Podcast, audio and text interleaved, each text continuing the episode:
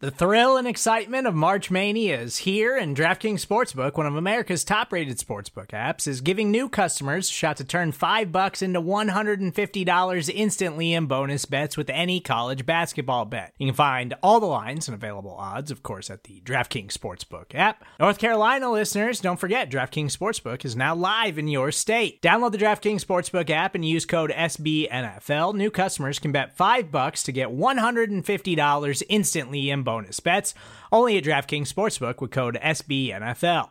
The crown is yours. Gambling problem? Call 1 800 Gambler or in West Virginia, visit www.1800Gambler.net. In New York, call 8778 HOPE NY or text HOPE NY. In Connecticut, help is available for problem gambling. Call 888 789 7777 or visit ccpg.org. Please play responsibly on behalf of Boot Hill Casino and Resort 21 plus age varies by jurisdiction. Void in Ontario. Bonus bets expire 168 hours after issuance. See DKNG.com slash B ball for eligibility, deposit restrictions, terms, and responsible gaming resources.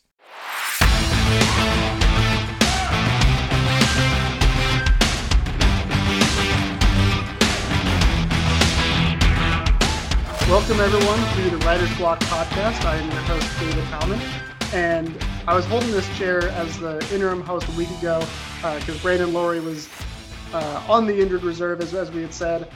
If you've been listening to some of the other podcasts here on the Blogging the Boys podcast network, you know that there has been a change in the teams that we have for these podcasts. Brandon Loree has now moved over to um, co creating a new podcast that comes out Monday mornings, press coverage with uh, the great Jess Navarez, who has returned to blogging the boys, and we're very, very excited about what Brandon and Jess have going on there. But we're also still going to be here Tuesday mornings with the Writers Block podcast, uh, keeping the same group together, minus Brandon Loree. So it's me, Chris Halling, uh, who's here tonight, and then also Brandon Clements, who actually is not here tonight. So we are working with a little bit of a skeleton crew for this one, but rest assured, we're going to keep the hot takes coming in. We're going to keep the good content and insight and analysis coming in just as we do every single week. So, Chris, how are you doing and and how how does it feel like being you know just the two of us when we're used to having the four horsemen here?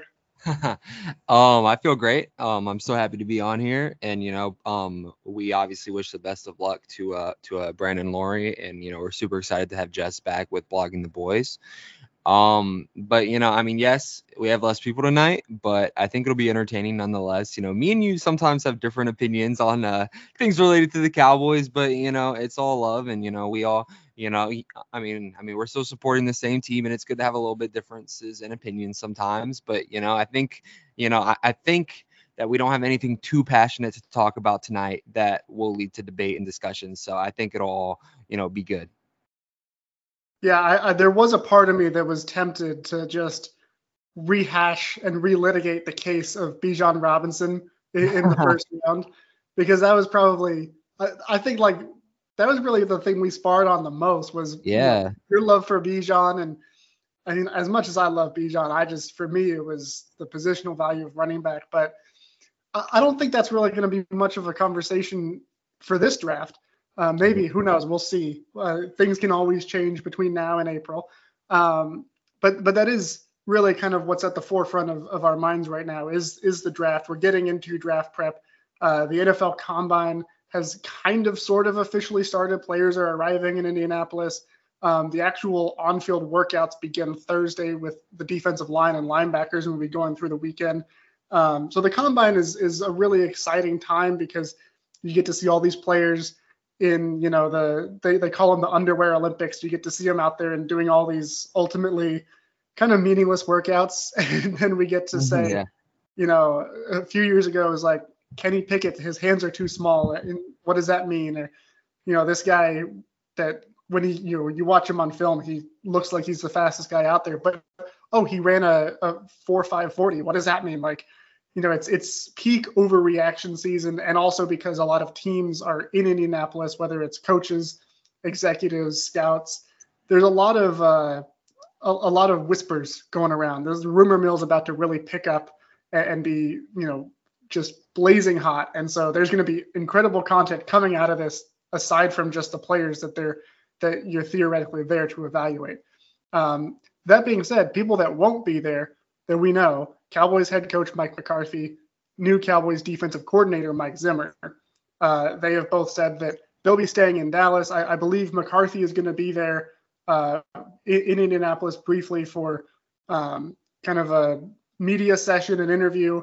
And then from there, he's going back to Dallas. He'll, he'll be doing some video interviews with some of the players, but uh, he's kind of huddling up with Mike Zimmer and still working on finalizing some of the defensive staff since Mike Zimmer became the defensive coordinator, and, and also kind of working on some of the scheme changes that they want to make on defense.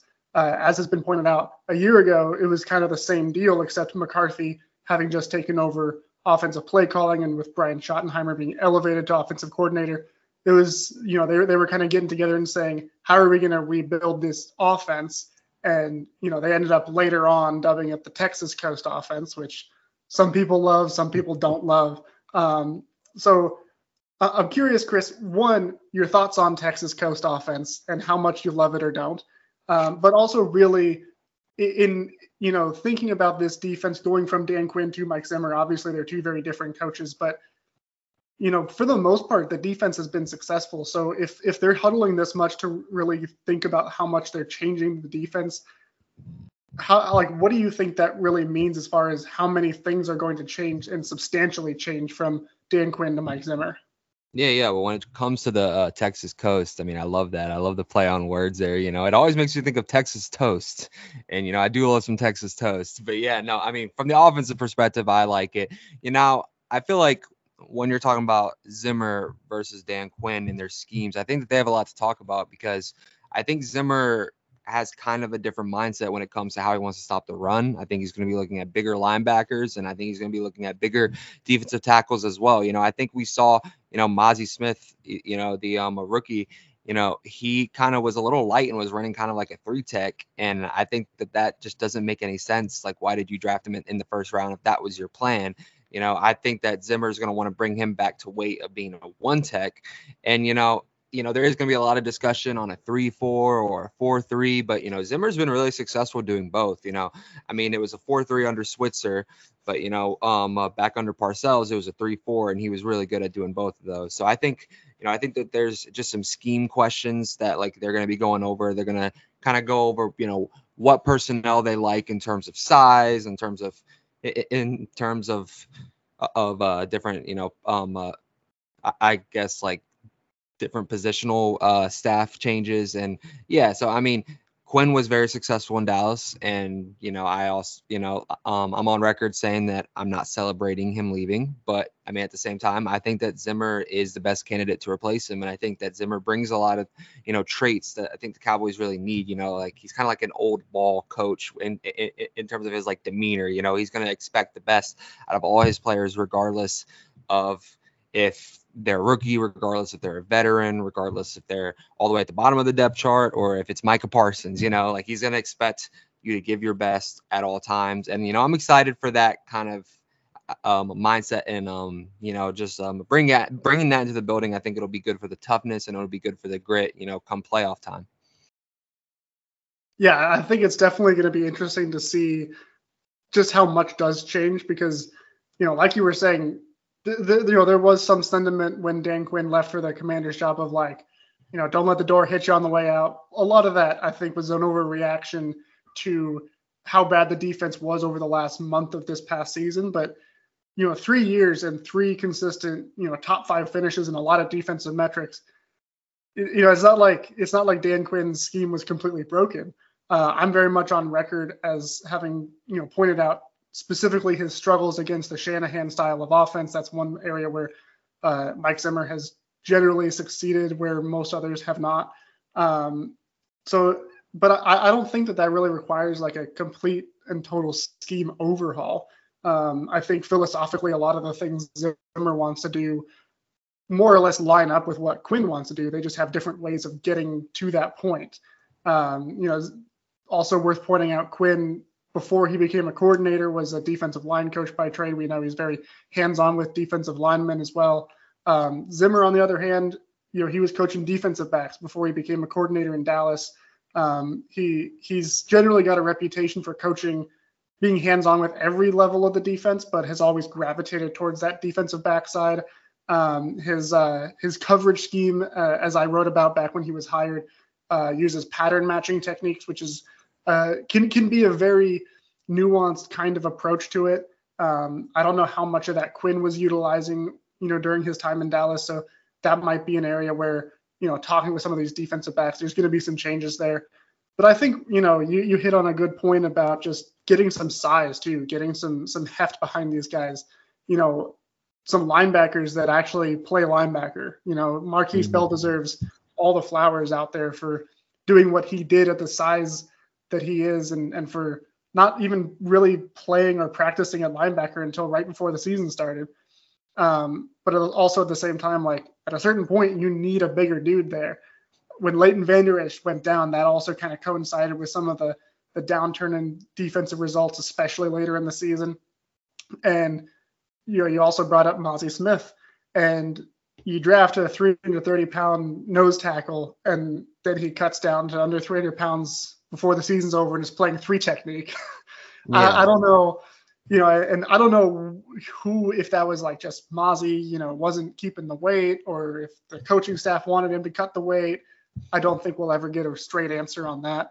Um, yeah, it just but, doesn't really make much sense because you know, I mean, like the whole point of drafting him in the first round was to stop the run, and you're asking, right. you know, I mean, like you're asking a guy who is good run defender at Michigan, you're asking him to just drop weight, it just didn't make any sense because I mean, like we need those big fat guys in the middle who can clog up, you know, you know, just clog up the interior of that defensive line and allow, you know, Parsons to get off the edge and and I'm um, a Demarcus Lawrence to seal that edge. So I mean, like to me, it just didn't really make any sense at all.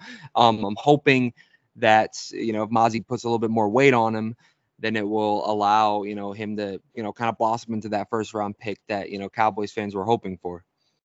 Yeah, and uh, I mean I fully agree. He needs to go hire a couple of personal trainers by the name of Ben and Jerry. Um, he needs to be, you know, putting on the pounds, getting back to the player that Mazi Smith was at Michigan, because, you know, when he was drafted, there was a reason for excitement. He he is a very good run stuffer. He he carries his size well. He plays, you know, fundamentally sound in the trenches. He is what you want in a run stuffing nose tackle. So if if they can get him to what he was in in college, I don't really I'm not going to worry too much about whether or not he can be a pass rusher because hey, you've got mm-hmm. Micah Parsons, you've got Demarcus Lawrence, and even in the interior, Osa Odighizuwa just had a really great year. Um, and Mike Zimmer throughout his career has had a very good track record of helping guys, you know, get pressure whoever they are, wherever they play along the defensive line. So um, it, it's just going to be very interesting to see those changes. I think, like you were saying, a lot of it's going to be kind of mentality based. Of you know, he, he's going to be much harder. He's more of a disciplinarian than Dan Quinn was, and like Darren Woodson was saying during Super Bowl week, like he's not there to be your friend. He's he's going to make you disciplined and he's going to make you better for it. And I think also when you think about this defense and how many penalties they had in the season, that might be mm-hmm that that could potentially be like the biggest change, like run defense and penalties, just being more disciplined in those two areas.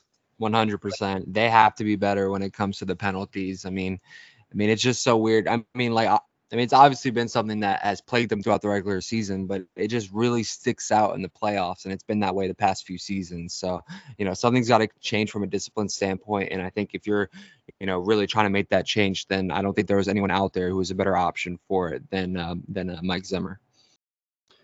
Well, and hopefully that is exactly the case because yeah. the Cowboys really want to have that kind of defensive performance that where they play the way that they did earlier in the season, but for the full season. Uh, if they compare that with the kind of offensive production they had this last year, they could, you know, have a much better chance of progressing in the playoffs next year. That being said, Mike Zimmer can sit in Dallas or in Frisco with Mike McCarthy right now and go through all the schematic changes. It's not really going to make a big a, a big difference if they don't also have the personnel to run it. So again, pivoting back towards the draft as the combine is ready to get underway. Um, we we went ahead and picked both of us picked two different players, one from the offensive side, one from the defensive side, that we are like most excited to watch in this combine coming up. Um, so Chris, uh, since we're talking about defense, go ahead and give me your uh, your defensive player. Yes, my defensive player um, you know, I'm not 100% sure if you'll you'll like it from a draft standpoint because he's probably going to be a first round pick. I think if he fell to the second round, then I think it's a steal, and I think Cowboys would be would be hitting the lottery. But I would go with Texas A&M's. Um, I would go with Texas A&M's at um Edgerrin Cooper, um a, oh. a, a uh, linebacker. I know, but listen, he he is just the ideal prototypical linebacker who you want. You know, he's he has great size. He's 6'3. He's about um 230ish. So I mean, like we, I mean, like it'd be ideal if he added a little bit more weight on him. But I mean, I think that's an easy fix. Um, I think he's gonna have an impressive 40 time. I would keep an eye on that. But I mean, last season he had a monster year for the Aggies. He had 83 total tackles. He had eight sacks, two forced fumbles, a fumble recovery, and I mean. One thing is, is he's a really good downhill run defender. And I just think he kind of fits like a glove for what the Cowboys currently need on their defense. Um, you know, and, and and I'm also, you know, I know that there are people out there who feel like, you know, I feel like that like the running back and the linebacker and you know like some people even say like the, the the um tight end, and I know that that was disproven with um Sam LaPorta, and I know that you were big on the tight end train, but you know those positions aren't really worthy of a first round pick in the NFL draft. But I think the Cowboys are in a situation right now where they need to treat the offseason like they are trying to win the Super Bowl in 2024, and it sounds like that that's the way that they're going to do it. And I think that they need immediate production at positions where they lacked in this past 2023 season. And you know I understand that you know maybe that uh, you know like maybe you can find a linebacker in those later rounds but if you can get a home run linebacker in that first round in in a pit 24 who also i think would fit really well in mike zimmer's defense because mike zimmer has you know throughout his um, tenure you know um, throughout the nfl you know he's had successful linebackers he had um uh, um in Minnesota he had Anthony Barr who had several Pro Bowl seasons. He had Vontaze Burfict in uh, Cincinnati, and you know I just think that there's you know, I think that he thrives off good linebacker play, and I think that that's something that they have to address if they want to defend the run and also just be an overall better defense in 2024. Well, uh, you make a good point there about Vontaze Burfict, who, of course, uh, Arizona State alum. Um, I don't know if Zimmer gets credit for that because Arizona State just churns out uh, premier NFL talent, as we all know. Um, I, I do wonder, though, like you know, to your point about you know positional value linebacker in the first round, um, and you also mentioned Sam LaPorta. The Lions, of course, last year also drafted a linebacker in the first round with Jack Campbell, um, and they drafted a running back, you know, earlier in the first round. Yep. So it was until the Sam LaPorta pick, it was a nightmare draft for me. um, but uh, I mean, the Lions were kind of in a point, you know, with with their roster building where they have a lot of pieces at some of the critical positions. You could question, you know, Jared Goff. Obviously, he had a good season for them. He fits into what they do, but they have, you know, good offensive linemen. They have some playmakers on defense. You know, Aiden Hutchinson, uh, some of those other guys. You know, they they had built they were like it's worthy of you know a linebacker that's worthy of that first round pick later in the draft.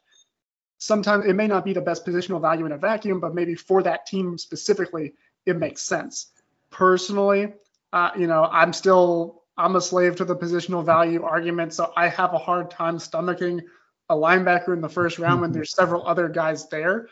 But to that same point, the Cowboys, you know, it's what are, what are their biggest, you know, needs right now, especially if you're thinking defense. You know, they, they've got pass rushers, you know, they have some some pretty good defensive backs.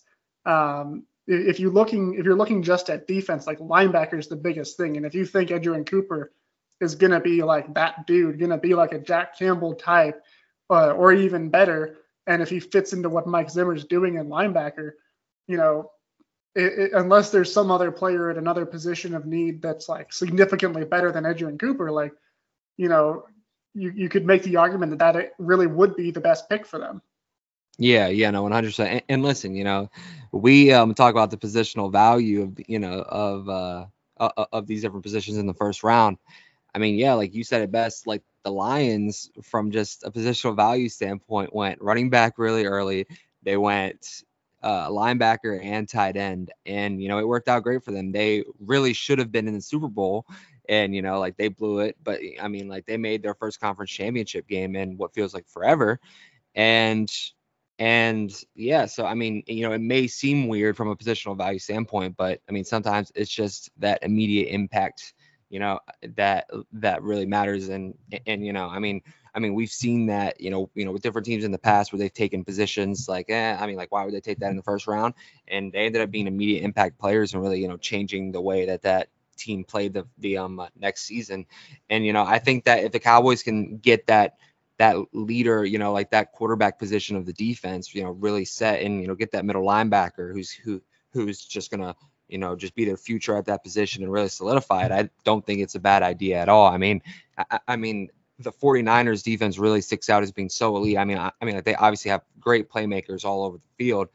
Um, you know, I mean, I, I mean, they have the former defensive player of the year, Nick Bosa, and they have several other, you know, you know, um, players on the field as well. But I mean, they really excel because they have Fred Warner at that middle linebacker position, and he just, you know, he just plays so extraordinary. And I feel like having such an elite middle linebacker really makes the rest of the defense kind of play well as well. So I think, yeah, you know, maybe you're not looking at one in the first round, but I think, you know, I think depending on how the draft goes, I think that if you know Cooper is on the board there, and uh, you know um, the um, center isn't there, you know, you know, like that center option is not really looking good, and you know, you know, um, these um, other offensive lineman positions, I'm, you know, like I'm a believer of of you know you know best player available as well. And i think that this could be a situation where cooper could be the best player available and it could fit a really big need for the cowboys. I love it because you followed right into my trap on two fronts. Uh, one bringing up fred warner which gives of course me the anti linebacker in the first round the perfect opportunity to point out fred warner was the 70th overall pick in his draft and I mean, the mm. 49ers didn't spend a, a, first or even a second round pick on him, and they got a really great player, which kind of lends itself to that argument of you can find really great linebackers later in the draft. Um, and also, his his running mate Dre Greenlaw was a fifth round pick.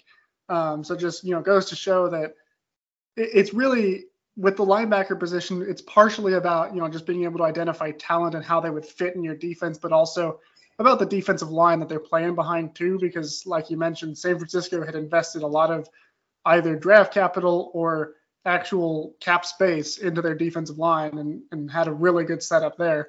Um, you know, that said, the Cowboys have invested some draft capital in their defensive line, and you know maybe it needs to be playing a little bit better. Who knows? Um, but the other way that you fell into my, you know, beautifully laid trap, giving my, you know, giving myself a pat on the back, um, is talking about best player available because for me, the defensive player that I'm most looking forward to seeing um, would be, you know, if he were to be a first round pick. And at this point, it's really early to, you know, be identifying, you know, who's like necessarily a lock to be a first round pick. I mean, aside from Caleb Williams and Jayden Daniels, the quarterbacks.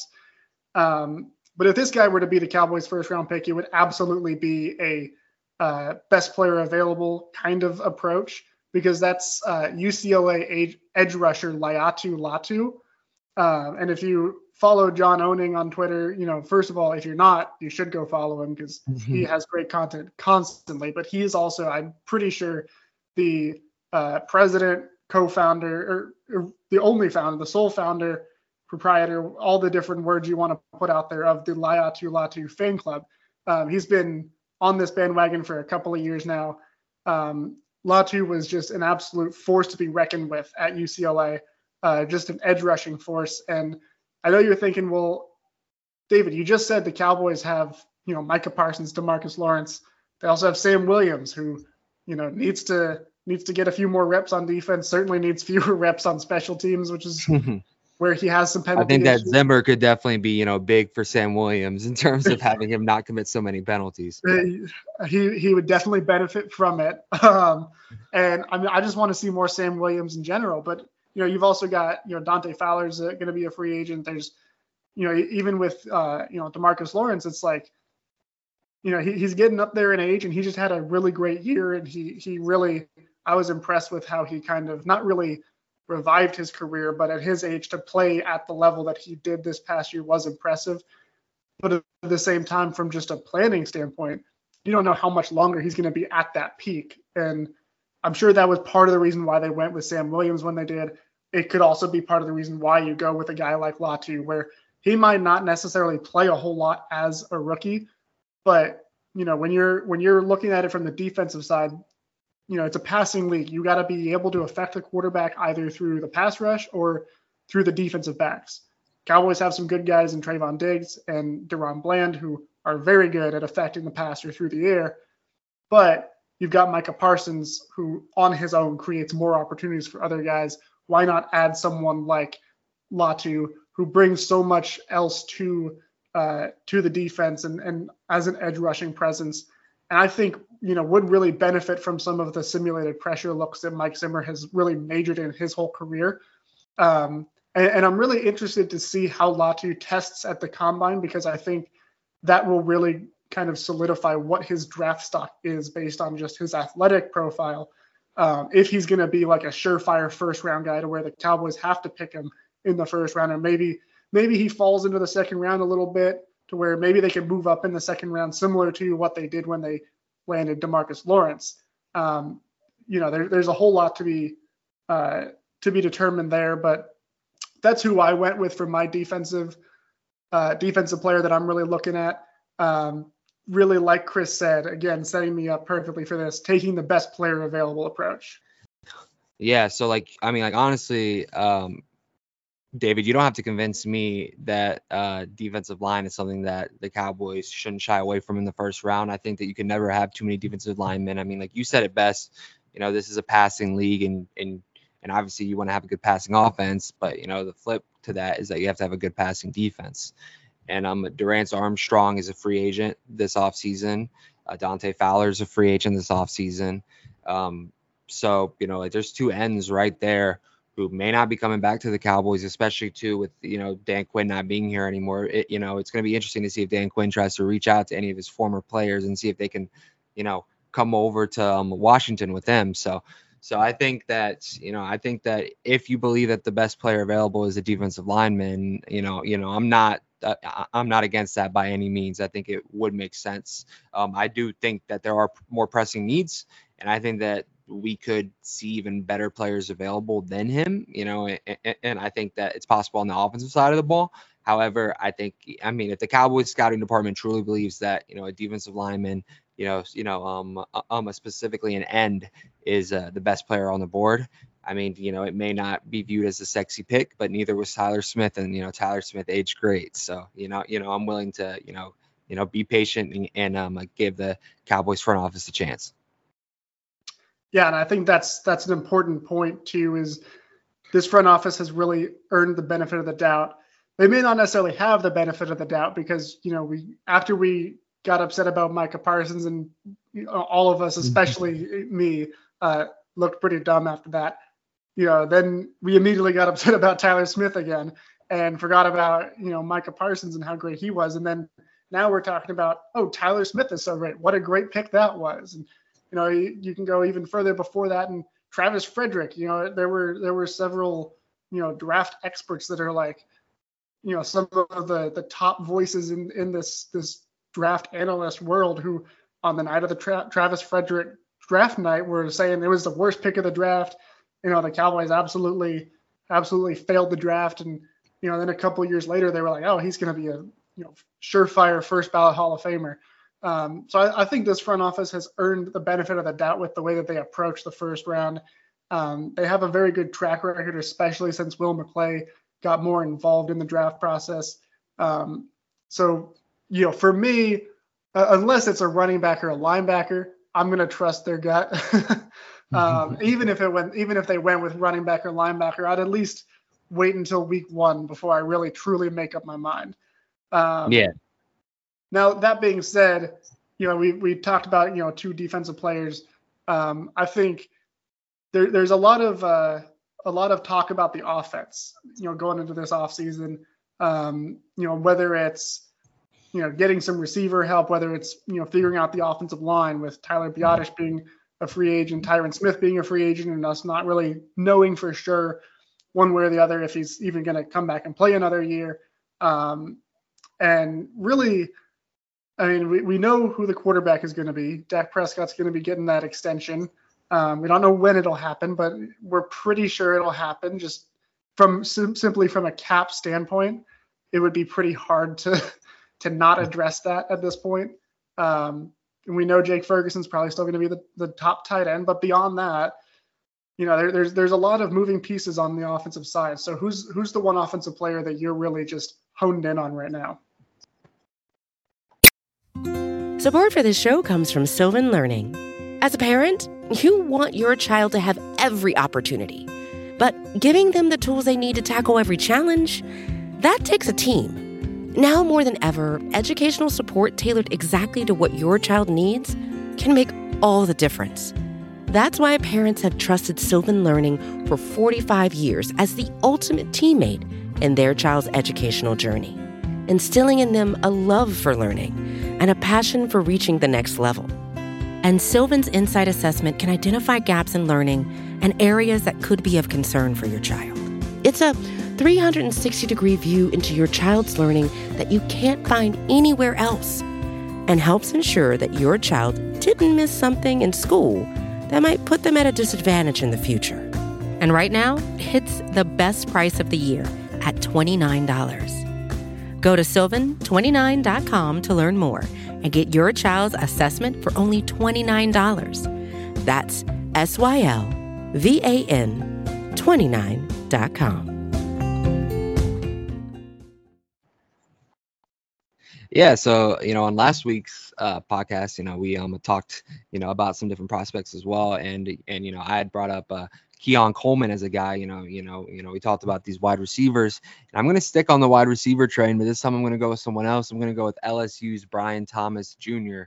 Uh, I just think he makes a lot of sense for what the Cowboys need in terms of a wide receiver. You know, you know, I kind of talked last week about how how I feel like the Cowboys haven't really gotten what they need in that red zone from a true red zone wide receiver.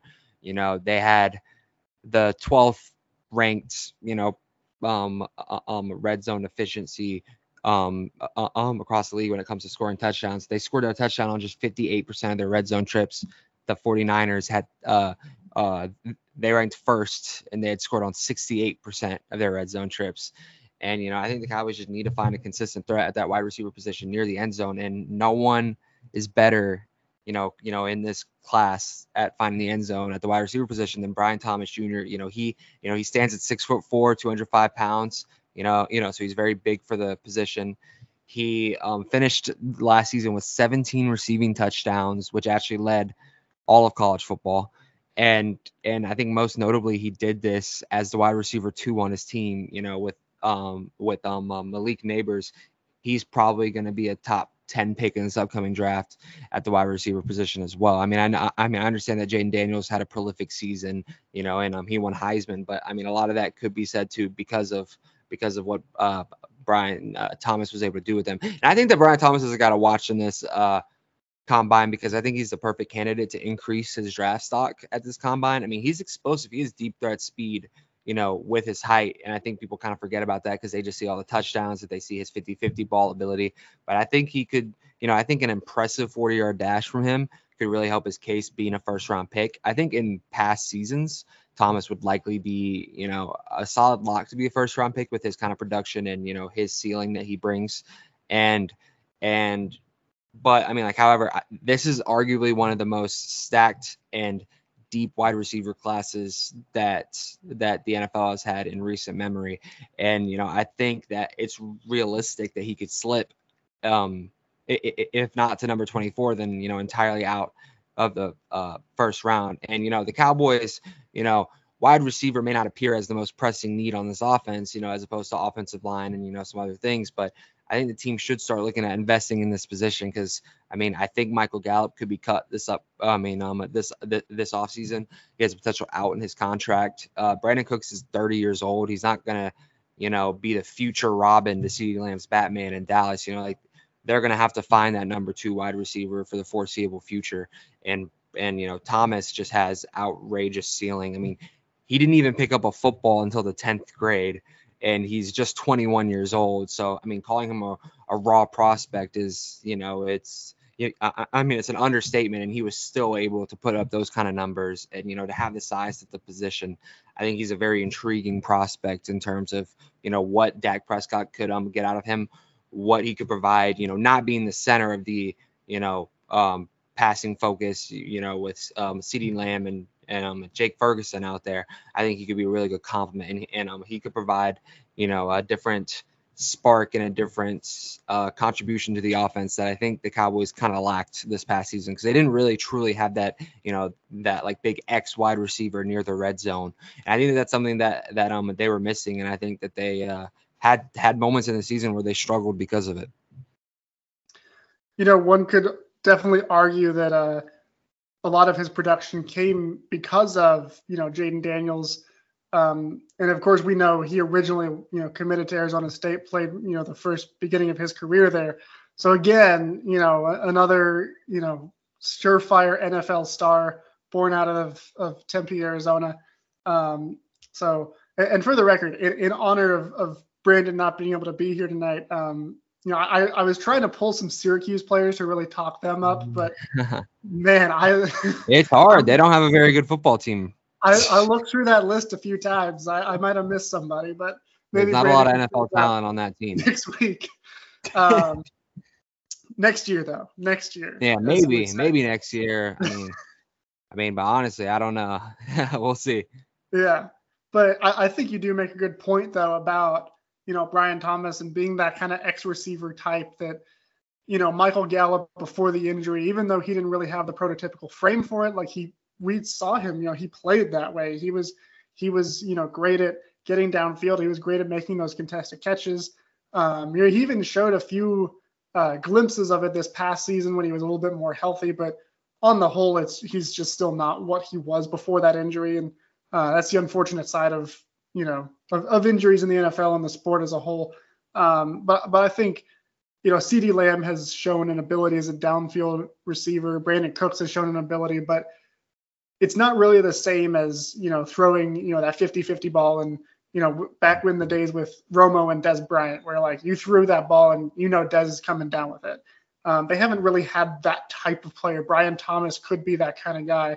There's a few receivers in this draft that could be that guy, and I think that would add a certain dimension to this offense.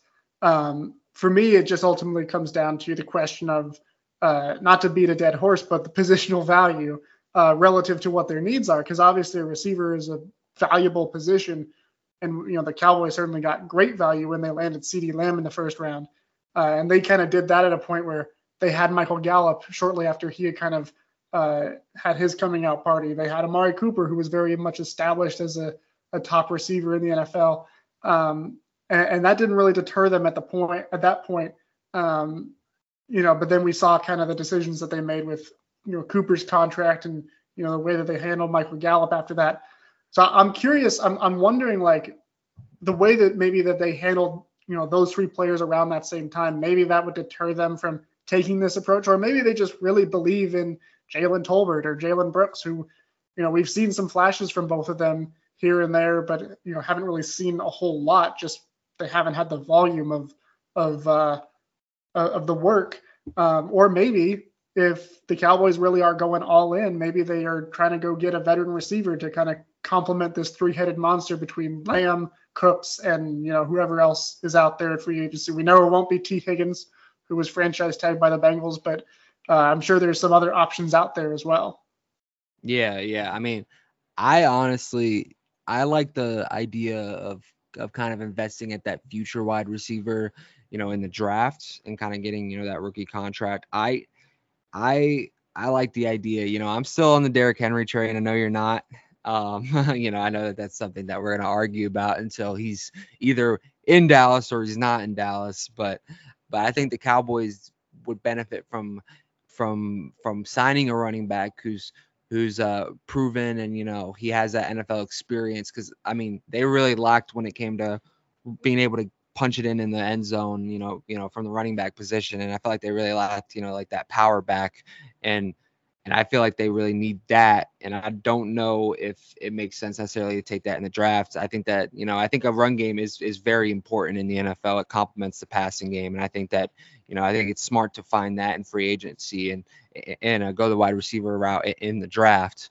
But I mean, it's going to be interesting. I think that there are several ways the Cowboys can go about it. I just know that I think the Cowboys are going to be looking for a wide receiver three because I do think that they're going to let go of Michael Gallup. I mean, it just makes the most financial, you know, sense. I understand that, you know, um, you know, there was a time when he was really good and he was one of the better wide receiver threes in the NFL whenever he was behind CeeDee Lamb and Amari Cooper. But, uh, but I mean, he's just not that that player anymore. He just hasn't been since his injury, and it's unfortunate. And you know, I think then you're looking at, oh, is it going to be Jalen Tolbert? Is it going to be, you know, Jalen Brooks? Is it going to be, um, you know, is it going to be somebody else? And I think at the end of the day, you have to. Uh, here's the thing: I think that Jalen Tolbert made a good jump. Um, I think that he looked a lot better in his second season than he did in his first but I'm not confident enough to have him go out week one as the wide receiver three on the roster and have him, you know, you know, you know, be in that position in it's in a situation where the Cowboys are trying to win it all. So I think that Cowboys need to be aggressive in acquiring some talent at that wide receiver position, whether it's early in the draft or whether it's in free agency. But I think I think financially it may make a little bit more sense to go uh, in the draft route. I think that's well said. And I also think it's well said how, once again, you've set me up perfectly uh, by talking about Derrick Henry, by talking about, you know, getting the power back uh, in one way or another. And, you know, I'm, I'm, you, you called it. I'm not ready to go there with you on Derrick Henry being a Cowboy, um, mostly just because, you know, I, I think Derrick Henry is a very good running back. He's had, you know, he's definitely outperformed his draft slot. Um, but I think, you know, I imagine he's probably going to be chasing a big contract. The Cowboys just got out of a big contract, one for Ezekiel Elliott, and that was a big motivator for why they moved on from him. But then also with Tony Pollard playing on the franchise tag, Now, I, I think that was a smart decision that the way that they handled Tony Pollard, um, who of course it was reported on Monday that the Cowboys are expected to let both Tony Pollard and Rico Dowdle test the free agent market, uh, meaning no franchise tag. Um, they're they're not going to really make a, a concerted effort to re-sign those guys before they hit the open market. I think that's also kind of the right approach to the position, um, especially because a year ago, you know, the Cowboys tagged Tony Pollard and then you know a few other running backs got tagged and, and didn't really have the kind of market that they anticipated, and that's just the way that the position's going. Um, I think Derrick Henry could be the exception just because of who he is, and he almost single-handedly carried that Titans offense for so many years. With you know, in the Mike Vrabel years. Um, so I'm personally, I'm not ready to go there with Derrick Henry. If he, if he ends up being a really cheap option in the free agency pool, like you know, then I'm interested. Then we can have that conversation. But I don't anticipate that. However, I say all of this not to just you know kill Chris's hopes of me ever agreeing with him on Derrick Henry becoming a Cowboy. Um, but because the the offensive player that I picked that I'm most excited to watch in this combine is someone who has already been kind of sort of compared to Derrick Henry. And I, I say kind of sort of because I don't want to put that on any player. That, that's an unfair comparison to make for any sort of player uh, when they haven't even played it down in the NFL. But that's Notre Dame running back Audric Estime, um, who he he's because of the nature of the position, because of you know some of the other players at the running back spot in this draft, he's not going to be a first round pick, uh, most likely. Uh, I would be kind of surprised if that developed, but he's probably going to be you know a, a, day two kind of guy, maybe early day three. Um, but a lot of that's really going to, I think, change based on how he tests, how he performs at the combine, and then his pro day. Um, but this is a this is kind of fits the prototype of that power back guy. He's six foot. He's you know he played at about 227 pounds, and he plays with that downhill bruising running style, um, and is very much that that power back type. However, he's not a one trick pony, and anyone who watched Notre Dame games the last couple of years knows he has pretty good movement. He's got very good footwork for his size. And when he's able to get out into the open field, he has an extra gear he can kick it into. And you know, he's, he's not the fastest guy. He's not to, you know, break any records in the 40 yard dash, but he's he's got good speed for a guy his size and with the kind of play style he has. And in that way, he's reminded me and a few other people of Derrick Henry because, you know, Henry was a bigger dude, but he was very, very uh, meticulous in his footwork, and that helped him being able to move better with his size, being able to find the open hole uh, in the the run blocking and, and get to where he needed to be and build up his momentum. And you see some of that with Estime as well. And with the way that the Cowboys are kind of approaching this position now, with with the running back position of of they're not really gonna you know shell out the big bucks for to to whether it was you know signing Ezekiel Elliott or franchise tagging Tony Pollard, or rather they tagged him so that they didn't commit a huge dollar amount to a running back um, for a long period of time. Um, I, I, feel like you know whether or not they feel confident about Deuce Vaughn being kind of that um, more outside the tackles speed option kind of guy. Uh, Estime really fits that bill of the power back that they could potentially pair with him and maybe a cheaper free agent, or even if they bring back Rico Dowdle on, on a reasonable contract, he can be, you know, it can be a tandem between them or a committee between the two of them and Deuce Vaughn. Um, but with Estime, it's really, I think, going to depend on how he tests, especially starting with this combine of, you know, do his agility numbers match up to what the film shows? Do his, you know, does his 40 yard dash match up to what he shows when he gets to that point. Um, and if it doesn't match up, then you gotta you gotta kind of go back to the drawing board of like, where do we really see him in his projection? But that's for me. There's a lot of great offensive players here, and we certainly could have picked you know a handful of really great offensive line candidates, many of whom we talked about last week, and that's certainly going to be a spot that the Cowboys I think prioritize, especially with that early first round pick. But I'm really curious to see Estime and how he does, and and kind of where his draft stock changes as a result of this combine. Yeah, no, I have to say that Estime was uh, very impressive last season. You know, I watched uh, Clemson throughout the season, and you know, you know they obviously struggled at, at at times throughout the season. You know, mostly offensively, but you know one thing that they were good at throughout the entire year was their run defense, and um and, and, and um and uh, they weren't very good against Estime. Estime had uh 5.1 yards per carry against them and a touchdown. So and like that's a group of you know guys on that Tigers defensive line who's all four or five stars who are all going to have some shot in the NFL. So I mean, I, I, I, mean he definitely has the size to translate to that next level. He's a big, he's a huge running back.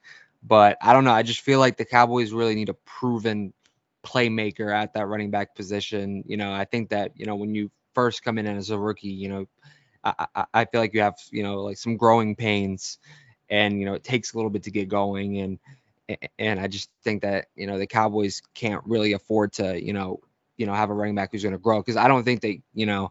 I mean, I think that there's cases where that's not necessarily the case, but you know, drafting a guy as low as they would, you know, if they're targeting a running back, I don't think that you're going to get that immediate, you know, you know, a 100 yard threat option. And I think that that's kind of who they needed, or, or, or at least a surefire, you know, once they're near the goal line, it's going to be a touchdown. And I think that the Cowboys really need to bring that, that, you know, real dual threat uh, back to their offense of, you know, yes, you know, um, they're able to beat you in the past, but they're also able to, you know, grind it out in the run game and and, and uh, wear you out on the defensive side of the ball. So so I mean, I think he he I, I mean I think he's a very attractive uh, prospect for the Cowboys. I think that you know I think he's a good power back, but I mean at the end of the day, I'm still leaning more towards that experienced veteran, and I think that yes, maybe maybe salary cap wise, you know, it's a reach, and it's not something that the Cowboys you know typically have done in past free agencies, but you know Jerry says he's all in. So, you know, we'll have to interpret it and see if he actually is. But I think signing a Derrick Henry or you know, maybe even a Saquon Barkley since he's not getting the franchise tag either. You know, doing a move like that, I think that's really showing you're all in and really trying to, you know, make, you know, take risks, things that don't always make 100% sense, you know, from a cap standpoint, but you know, you know, you'll do what it takes to put yourself in the best position to, you know, still be playing football in February. So, so I think that they need to be more aggressive at pursuing a running back either in free agency, you know, instead of doing the draft because you know I just think that you know I just think that they need a more immediate impact at that position. You know, Saquon to the Cowboys would fit the trend that we've seen this offseason of everybody leaving their team but staying in the NFC East. Of course, yeah. You know, the Commanders hired uh, Dan Quinn. The Cowboys have hired uh, defensive line coach Jeff Zgonina. They've also hired assistant defensive backs coach Christian Garcia, both from Washington. They put in a request to interview the Giants defensive line coach Andre Patterson, who has a history with Mike Zimmer. so yeah, why not extend it to the free agents, to the players as well, and bring in Saquon? Maybe Tony Pollard goes to the Giants, and it's almost like a trade, straight up. Um, let's let's just have fun with it. Uh, yeah. But uh, I mean, honestly, I, I, I am a little disappointed because I finally went there and, and said, you know, I'm, I want the Cowboys to look at this running back in the draft, and then immediately you were like, nah, it's not good enough. So I feel hey. like I was trying to meet you halfway. Well, listen, I wanted that splash. I wanted Bijan because you know Bijan is Bijan. You know, listen, I I I, I think the Estime can bring a lot for the Cowboys, but he's not Bijan. So, but you know that was always a you know a far fetched dream, especially too considering the fact that he was never going to fall to the Cowboys. So, you know, I mean, in hindsight, you know, it is what it is. But I think that um, it would just I'm you know, you know, I just think that the Cowboys need to get that splash running back. They either need to get a Henry or a Saquon or maybe even a Josh Jacobs. I don't know. I'm not really a fan of that, but I mean, I don't know. I just want them to get an experienced running back as opposed to a rookie running back at least this year, at least while we're trying to win now. I think that, you know, I think that, you know, in a team that really, really wants to control, you know, you know, I want them to control the ball and I want them to, you know, the, um, control the time of possession. I think that you need a consistent running back. And I think Tony Pollard, you know, kind of found his, you know, I, I, I feel like he kind of found his footing later in the season, you know, as he had more time to recover from that injury. But doesn't seem like the Cowboys are necessarily going to be bringing him back. So I think, you know, if you're going to, you know, you know, you know, uh, find a different running back. I think that they need to look in free agency. But I do appreciate you for kind of opening your eyes a little bit and you know you know, kind of welcoming the idea of a running back in the draft. well, I appreciate you appreciating me, and in an effort to appreciate Brandon, uh, who again is not with us for this this episode, but will be back in the saddle. Uh, Notre Dame. Speaking of Estime, you had mentioned how he performed against Clemson. Uh, Notre Dame didn't play Syracuse this year, but last year when they faced each other, uh, Estime uh, went for 20 carries, 123 yards, and two touchdowns. So nothing to sneeze at. Um, it was his second highest uh, single game yardage total that that season. Um, and, and, the other one actually came against North Carolina, who I know Chris, you're also a huge fan of. So um, really, you know, just just bringing it all together. Uh, I, I like Estime. Um, you know, not in the first round, but I'm curious to see how he does, and we'll certainly all have our eyes glued to the television uh, for the combine, making sure that we're definitely not um, ignoring or neglecting any of our daily work duties while we're also watching the combine. Uh, we would never dream of doing that. Um, but we'll be, you know, keeping up the content on bloggingtheboys.com throughout the whole week, uh, covering the draft, covering you know all things Cowboys as we always do, uh, looking at these players as they perform and test in the combine. And of course, we'll be back next week um, maybe with you know just one extra person instead of just the two of us. Uh, that said, if it is just the two of us, we are for sure getting all the way into the Bijan Robinson debate. So it'll be a blast from the past. Um, but until next week, uh, you know, be sure to check the website for our, our articles daily. Um, check out the rest of our podcasts from from some incredible content creators there on the blog and the blogging the boys podcast network. And always remember, go Cowboys.